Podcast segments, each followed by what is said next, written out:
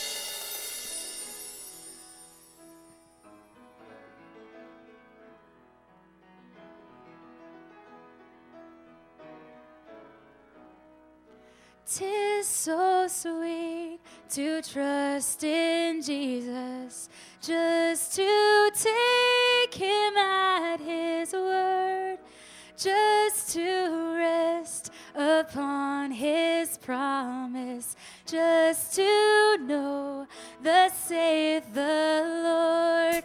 Jesus, Jesus, how I trust him, how I've proved him o'er and o'er. Jesus, Jesus, precious Jesus. Oh, for grace to trust Him more. Yes, tis sweet to trust in Jesus, just to trust.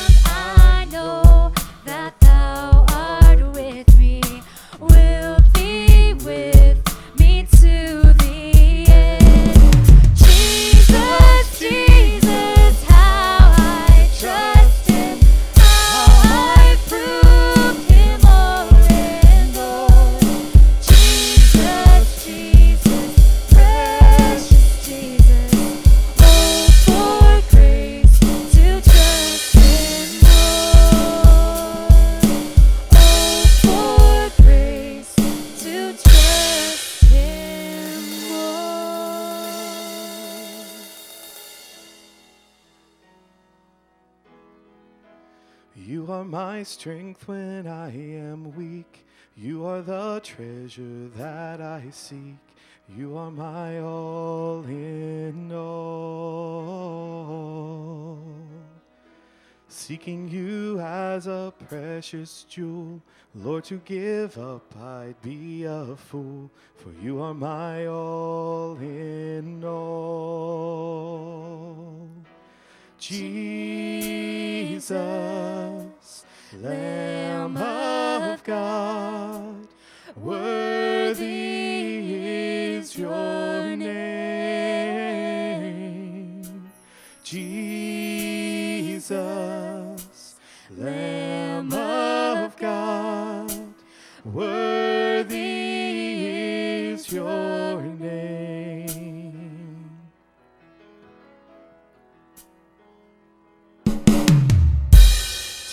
My sin, my cross, my shame, rising again, I praise your name, for you are my all in all. 'Cause when I fall down, you pick me up.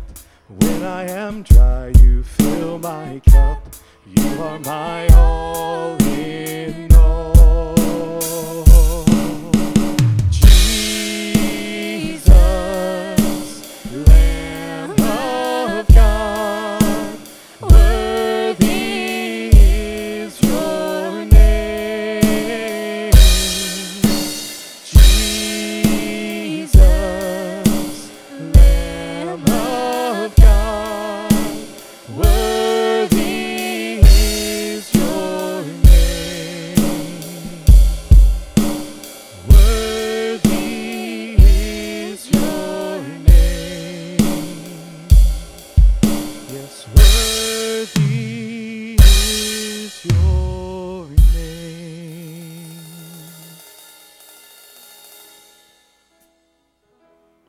Could, we go back to "Tis so sweet to trust in Jesus"? Just the first verse there.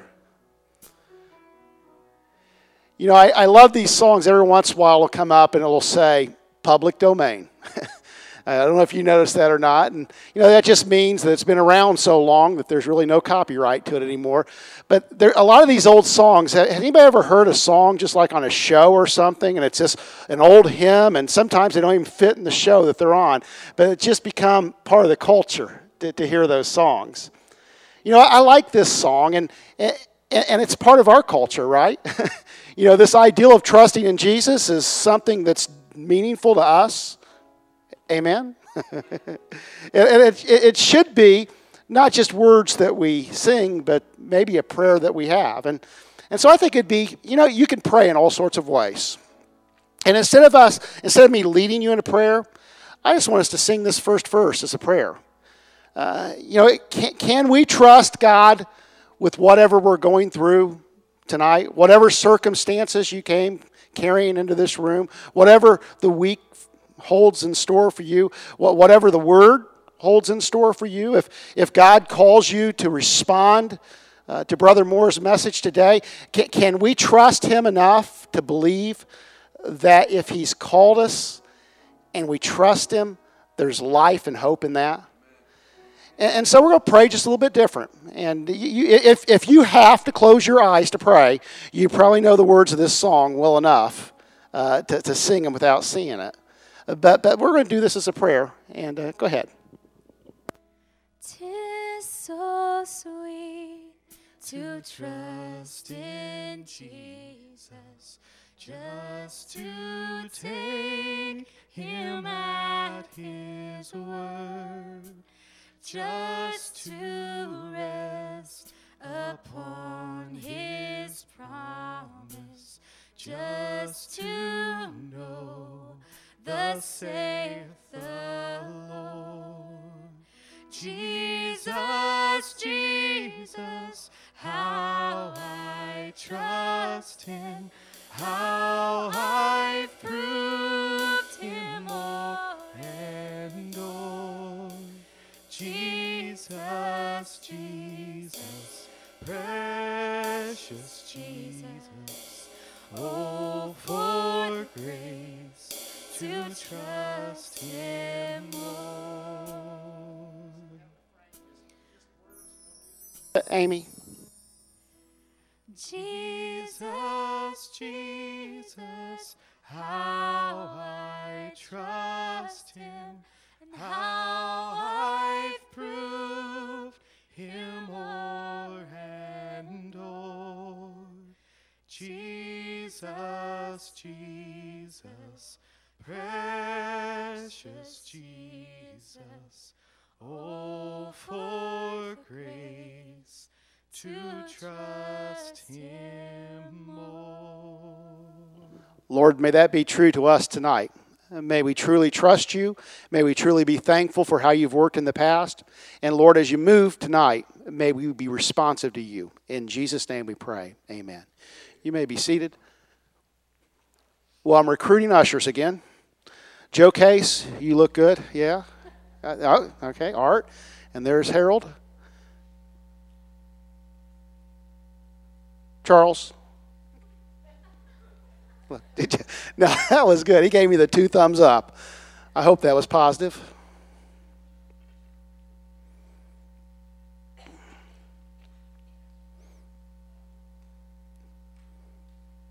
I've said this before, but it's one of my favorite lines in the church. Mike Dennis says, If you don't like organized church, come to our church. We're as disorganized as they get. Lord, bless this offering. May it be pleasing to you. In Jesus' name we pray. Amen.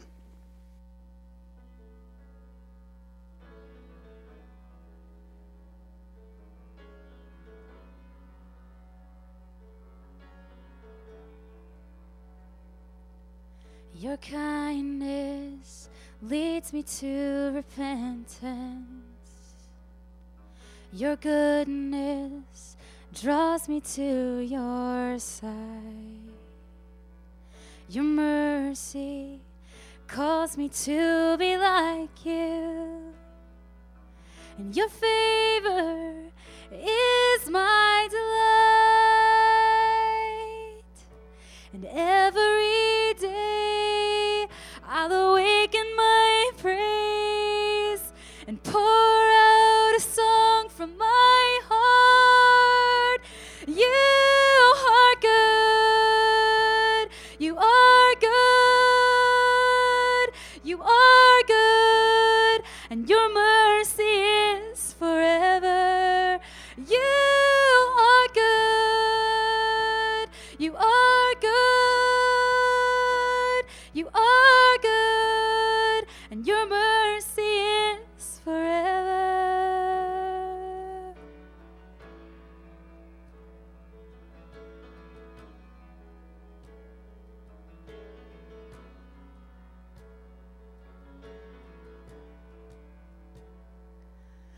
your kindness, it leads me to repentance.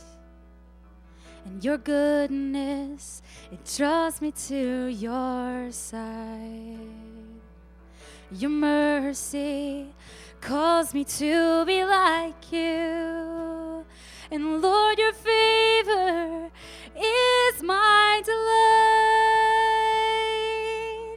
So every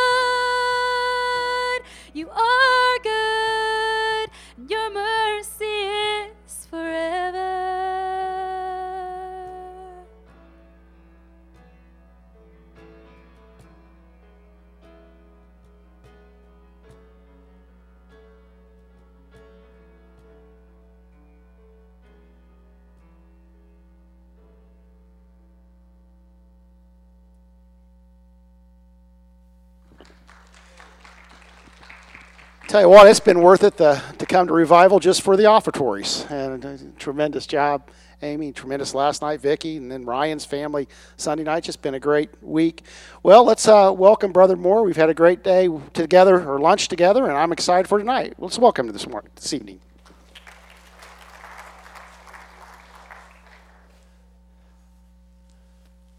Well, well, welcome back. You know why I think you're here? I think you care about your personal spirituality. And I think you care about the corporate spirituality of your local church. And you've given time, priority to this evening when there are other things you could have done or other places you could have gone. And in His kindness and His predictable faithfulness, the Lord is meeting with us again. And He'd like to talk to us from His Word. Would you bow your heads with me and invite him to speak to your heart?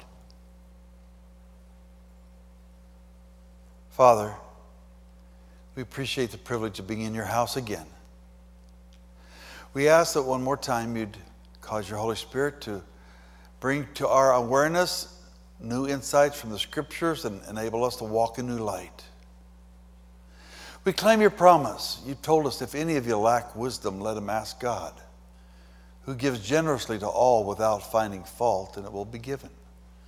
And we admit, Lord, that we lack wisdom in knowing how to optimally live a holy life in this kind of world.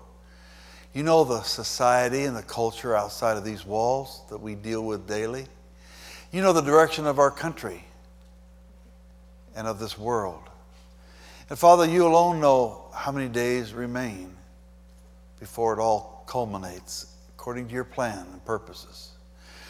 Use this service tonight to hit us further steps forward in complete cooperation and compliance with your plan for us.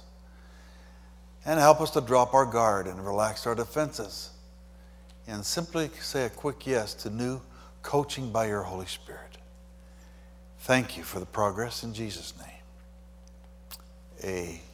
Amen. Brother Sound Booth folks, I'm getting a real buzz back here. Can you hear it out here? Can you locate it? Can you fix it? Okay. I heard about a young adult lady who bought a brand new red sports car. And on the first Saturday she was off work, she took it on a very exhilarating test drive in the hill country outside of town.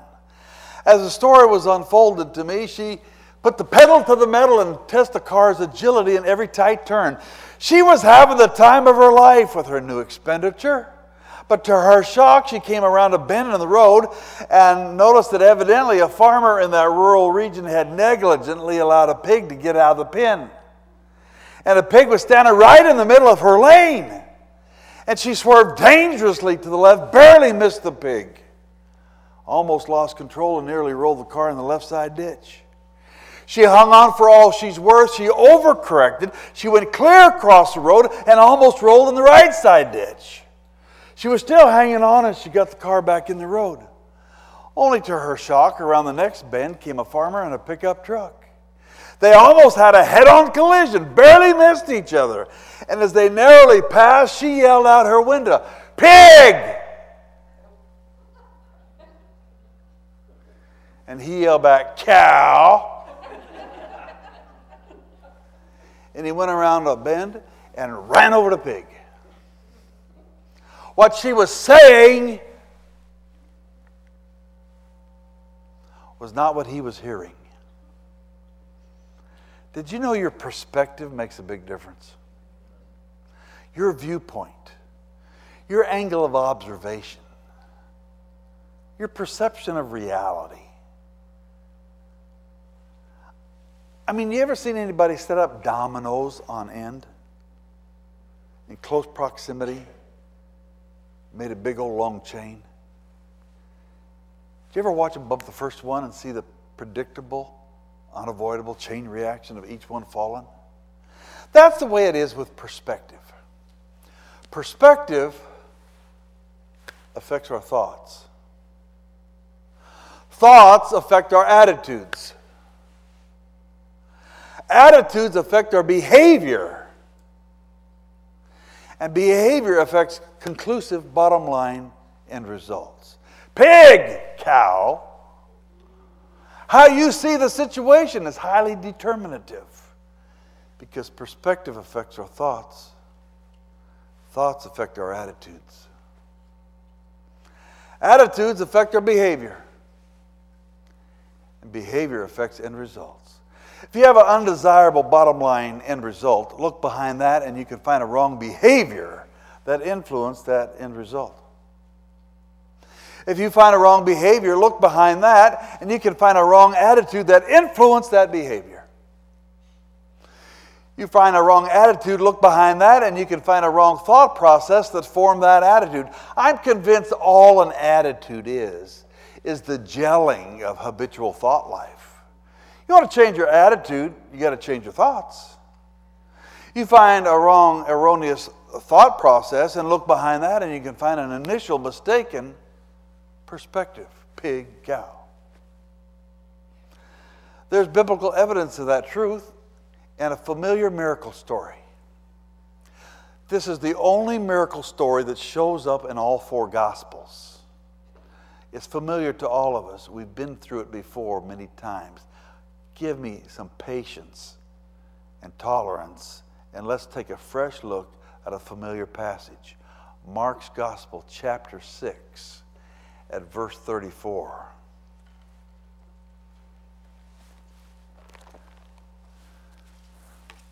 Mark treats the story of the feeding of the multitude a bit differently than the other gospel writers. He shows us a vivid and stark contrast between Jesus' perspective and the disciples' perspective. So let's take a new look at a familiar passage. Mark 6, 34th verse. When Jesus landed and saw a large crowd, he had compassion on them because they were like sheep without a shepherd.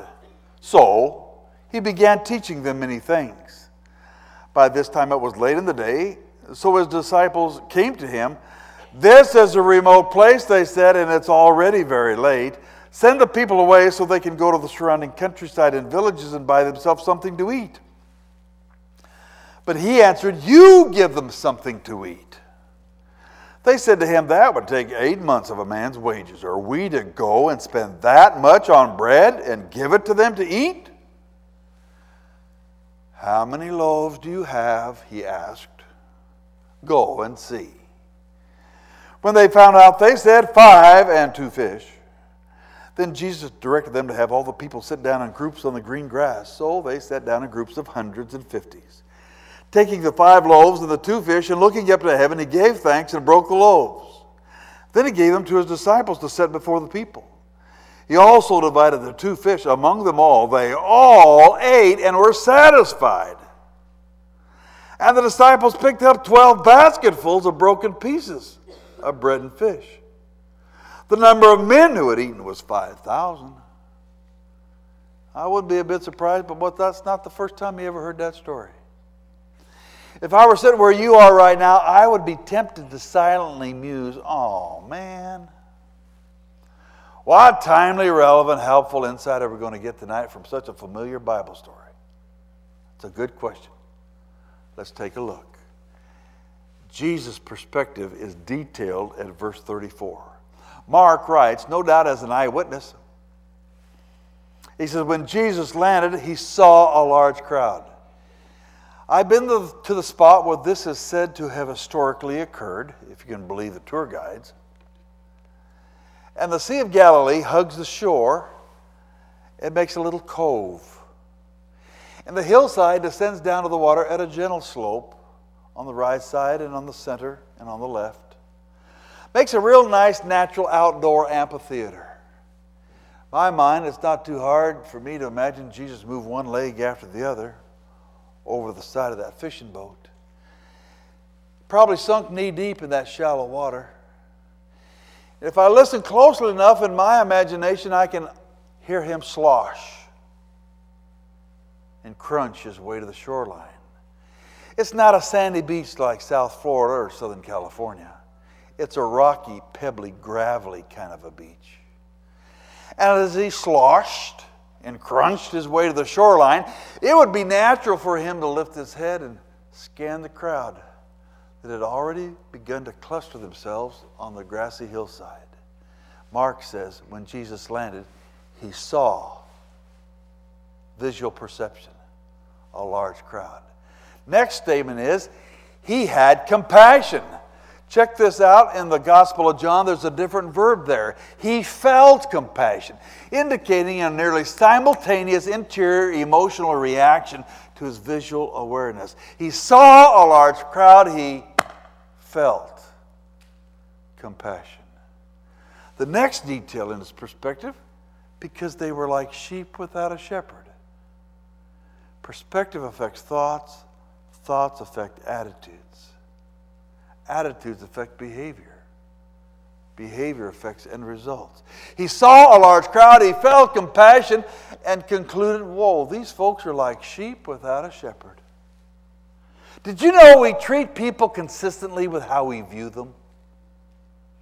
If you have a perception he's a snake, you treat him like a snake and you stay away. If you have a perception she's a skunk, you treat her like a skunk and keep a safe distance. We treat people consistently with how we view them. He saw a large crowd, he felt compassion, and concluded these folks are like sheep without a shepherd. You know, I mentioned I'm now in my 37th year of full time itinerant evangelistic preaching ministry in the Church of the Nazarene. And I've been in a lot of churches. Jesus saw them as sheep without a shepherd. I've been in some churches where I got the idea the pastor viewed them as mules without a plow. We treat people consistently with how we view them. So what? Jesus saw a large crowd. He felt compassion, observed them as sheep without a shepherd, so he began teaching them many things. That could be accurately translated. Since he saw a large crowd, since he felt compassion, and since he viewed them as mules, sheep without a shepherd, therefore he began teaching them many things. Jesus jumped immediately in the middle of need oriented, helpful, caring teaching ministry, directly connected to where he's coming from and how he perceived reality. The disciples are coming from a different direction. Their perspective is detailed in verse 35. By this time it was late in the day, so his disciples came to him. We don't know how far, but the context bears the idea that there's some noticeable degree of distance between where the disciples had gathered and where Jesus was teaching. Because Mark is deliberate in giving ink and paper to the issue as the guys had to come to him. And the context also bears the hint that before they came to him, they had an impulsive committee meeting on the side of the hill. Verse 35 By this time it was late in the day, so his disciples came to him. And their unnamed spokesman said, This is a remote place, they said, and it's already very late. The hint is that that's not impulsive conversation, it was the result of previous conclusions. I think they had an impulsive committee meeting on the side of the hill. I don't know who called the meeting. My first guess would it be Peter. I only say that because he's highly verbal and proactive. Somebody called the meeting. Johnny, come here. Psst, Tom, Matt, get Tom, come here. Somebody noticed, you know, we're a long way from town. Yeah. Somebody said it's getting mighty late. No doubt about it. We don't know what all they talked about. One of them might have said, I'm getting hungry. Another guy could have said, If I don't get home, my wife's going to be mad. We don't know what they talked about. But there's plenty of indication that they had a little talk on the side of the hill before they came to him because they had already formulated a leak proof package of logical persuasion. Jesus saw a large crowd. He felt compassion, observed them as sheep without a shepherd, so he began teaching them many things. The disciples, coming from a different direction, say, This is a remote place, and it's already very late.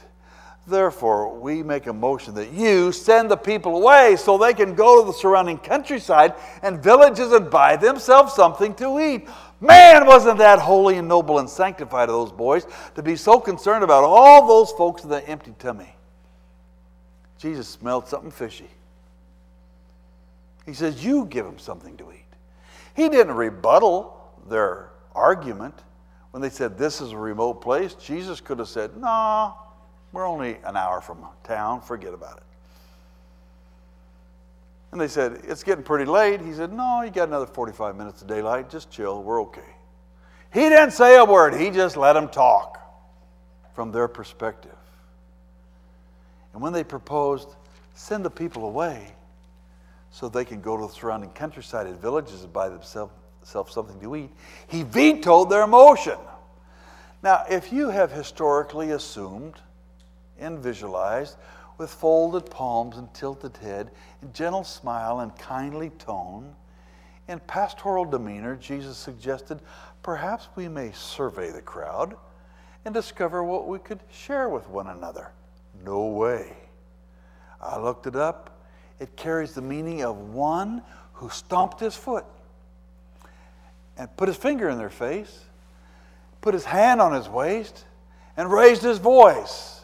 It carries the tone, all right, if you guys are so all fired concerned about all these people in the empty stomach, feed them yourself. Well, about that time, the treasurer passed out. And the chairman of the finance committee quickly calculated whoa, eight months of a man's wages wouldn't buy a sandwich for this crowd. You know, in some churches, I get the idea there's always been someone like those disciples that said, We can't afford it, it's not in the budget, we never did it that way before. Did you know some Nazarenes are so narrow minded they can see through a keyhole with both eyes?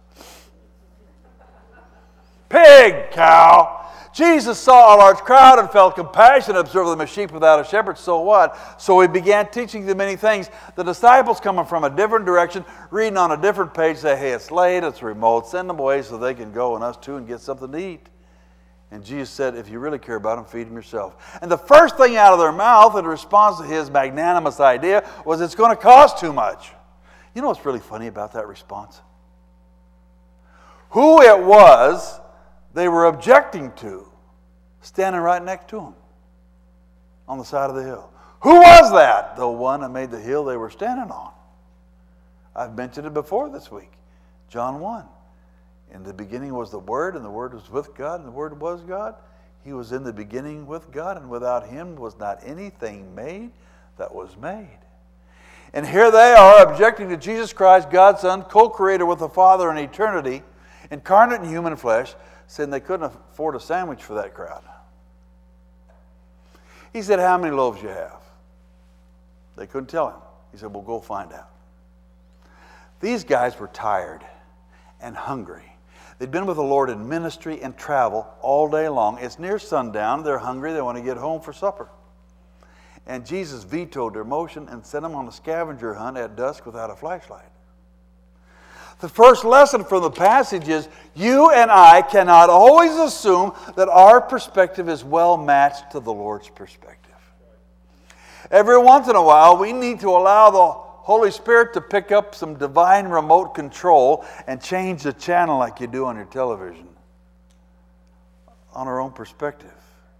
And it'd be a quite healthy prayer for us to say, Lord, help me to see my life from your perspective. How do you see me individually on my interior life where no one else but you can look? How do you see me in my marriage? How do you see me in the home? How do you see me with my kids or my parents? How do you see me on the job or in the school? How do you see me in the neighborhood? How do you see me in the church? What's your perspective of me?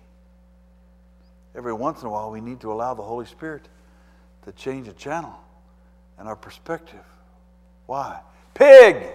cow, perspective makes a difference because it affects our thoughts and our attitudes and our behavior and eventually the end result. Well, that's not the end of the story. If you read the same story in the other Gospels, you get a little bit more what goes on. They scattered among the hillside. A couple disciples bumped into a schoolboy with a sack lunch. And I think there was a conversation. We don't have every bit of minutia in detail. But there had been a conversation. Hey kid, what you got in your sack? This is my lunch. Whoa. Jesus wants your lunch. Say what? Jesus wants your lunch. What would you do if you was that kid? How many here tonight would be tempted to say, mm, tell him I'll split it with him? Did you know there's no miracle when we compromise a full surrender of everything we are to God and His will and His holy purposes for us? The kid was human. It's okay to be human. I looked the whole crowd over. We're all human here. Don't see any extraterrestrials. And in our humanness, we have flaws. And this kid with a sack lunch had to make a choice. I think it was a voluntary surrender. I mean, anybody here think they mugged the kid and ripped off his lunch? I guess that's what you call taking an offering. In my travels, I've tried to train younger pastors receive the offering, don't take it. I don't do too well, though. It was a voluntary choice. In my mind, I see a schoolboy with a tilted head and a squinted eye. The sunset orange glow lit his cheek. And I can see him raise his arm an inch at a time, trying to be cooperative but habitually selfish,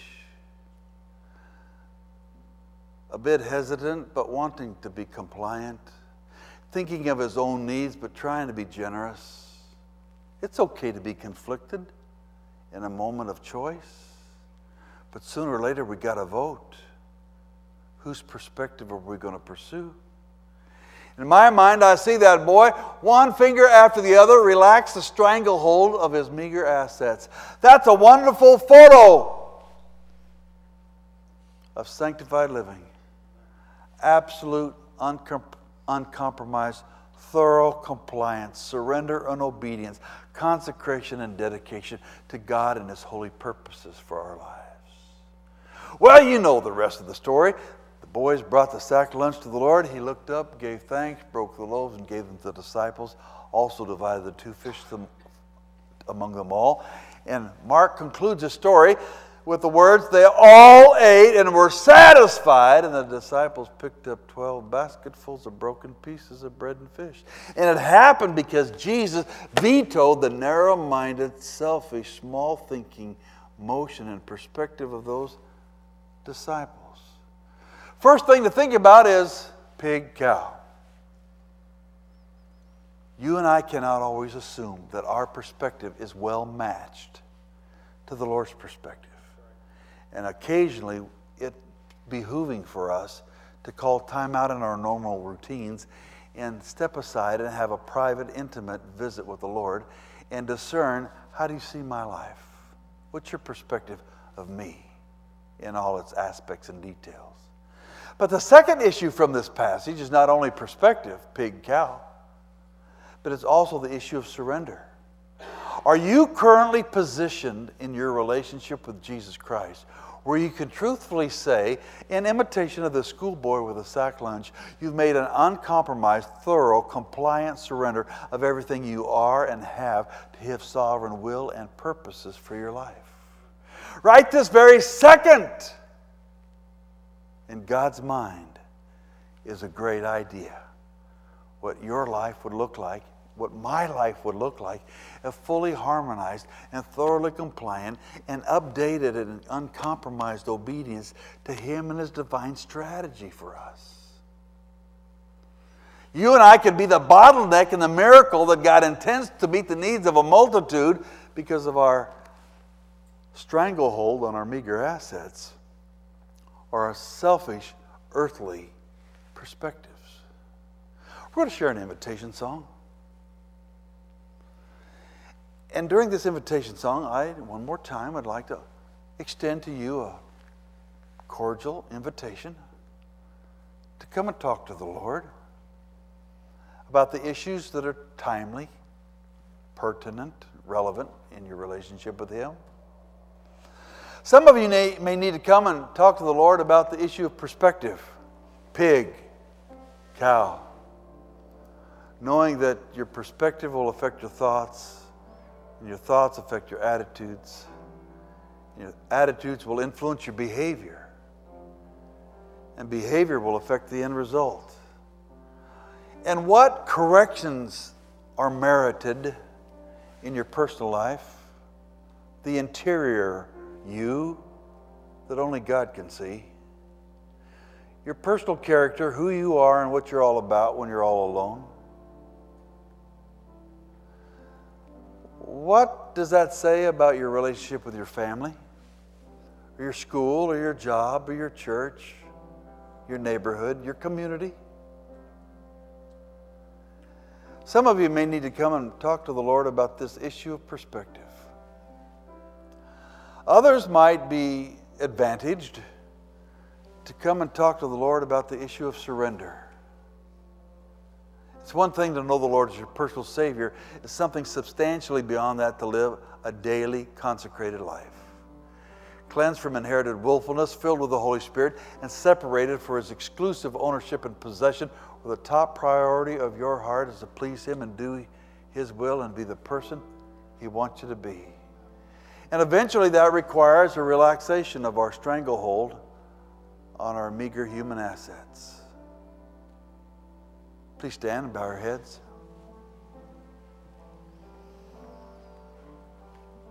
And as you bow your head before we sing, would you listen to the gentle, loving, caring whisper of the Holy Spirit? He's not here to nag you or hassle you. He's not here in some intimidating influence. He's your friend. He's got a delightful plan and purpose, an intention for you and your tomorrows that will be realized in its fullest potential when we become aligned to His perspective and have an updated, thorough surrender to Him and His purposes. While we share the invitation song, Change My Heart, O God. If you'd like to pray, you're welcome to step to the aisle and come forward right now. Change my heart, oh God, and make it ever true. Change my heart, oh God, and may I be like you. You are the potter,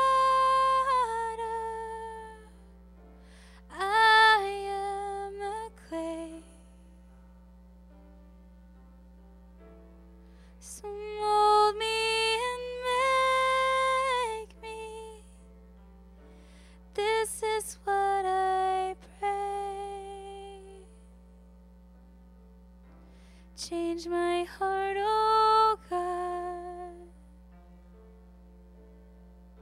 and make it ever true. Change my heart, oh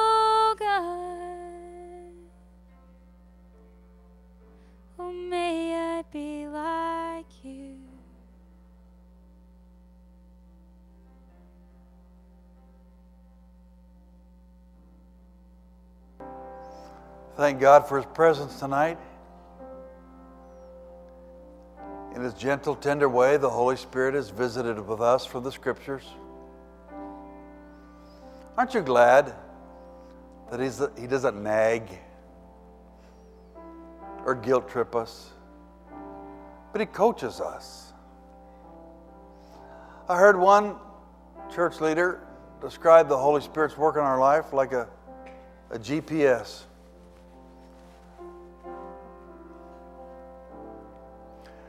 Make a wrong turn, still small voice says recalculating. make a U turn. He's not here to nag you.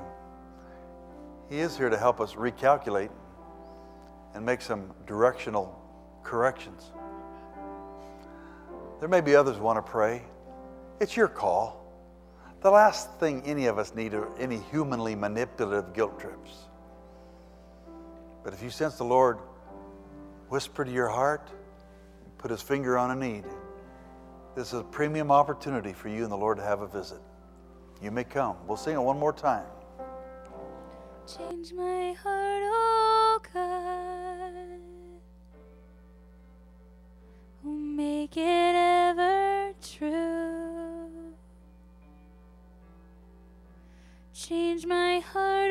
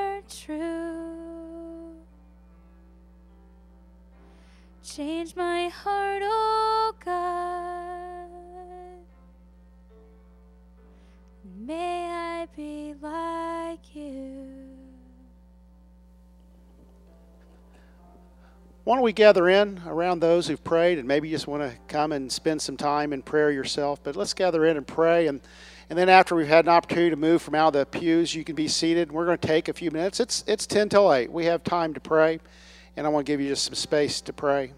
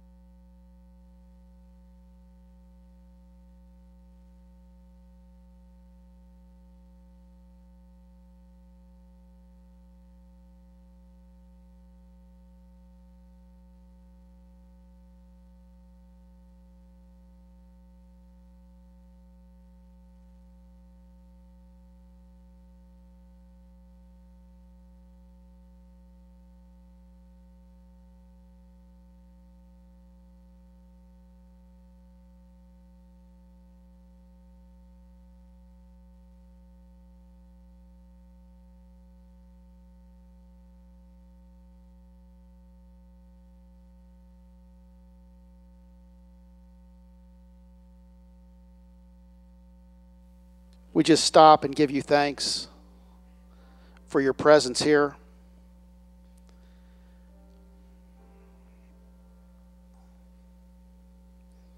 Lord, may we never take for granted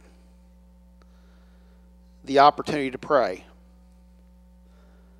the opportunity to, to hear from you and to, to speak to you and, and know that you hear and that you care.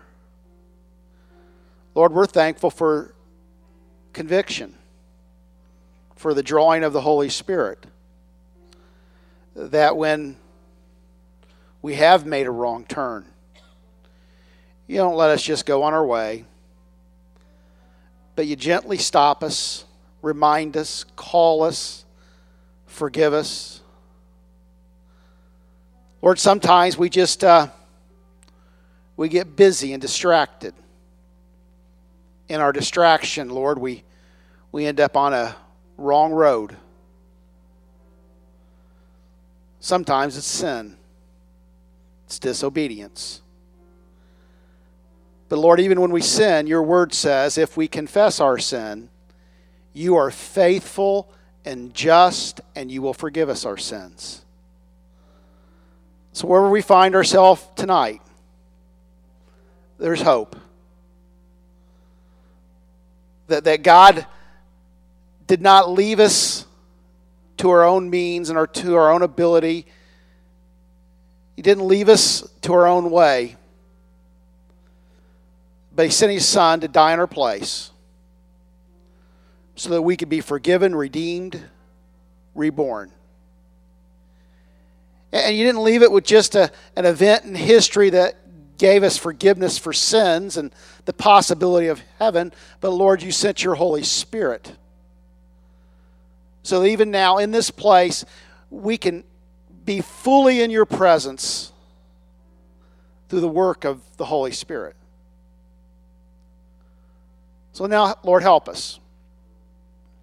When we stop and consider all that you've done so that we might have life, may we seize hold of this great opportunity today. While we may enter into your rest, may we do it fully. Lord, there's nothing that we're holding on to that's better than you. And everything that we let go of and allow you to grab hold of us instead, Lord, it just leads us to, to greater life and greater purpose. You will enliven every relationship we have. You will give us hope in every circumstance if we can just fully turn it over to you. So, Lord, help me as pastor, as, as, as leader here, Lord, that, that there not be anything in my life that takes priority over you. And Lord, if there is, reveal it. And Lord, every person in this room, I, I pray just for a fresh awareness, any priority that is keeping them from fully serving you. Now, Lord, I give you thanks for tonight. There, there's a sweet spirit in this place, and I just want to stay but we can't. Eventually, we're going to have to stand up and we're going to have to walk out those doors.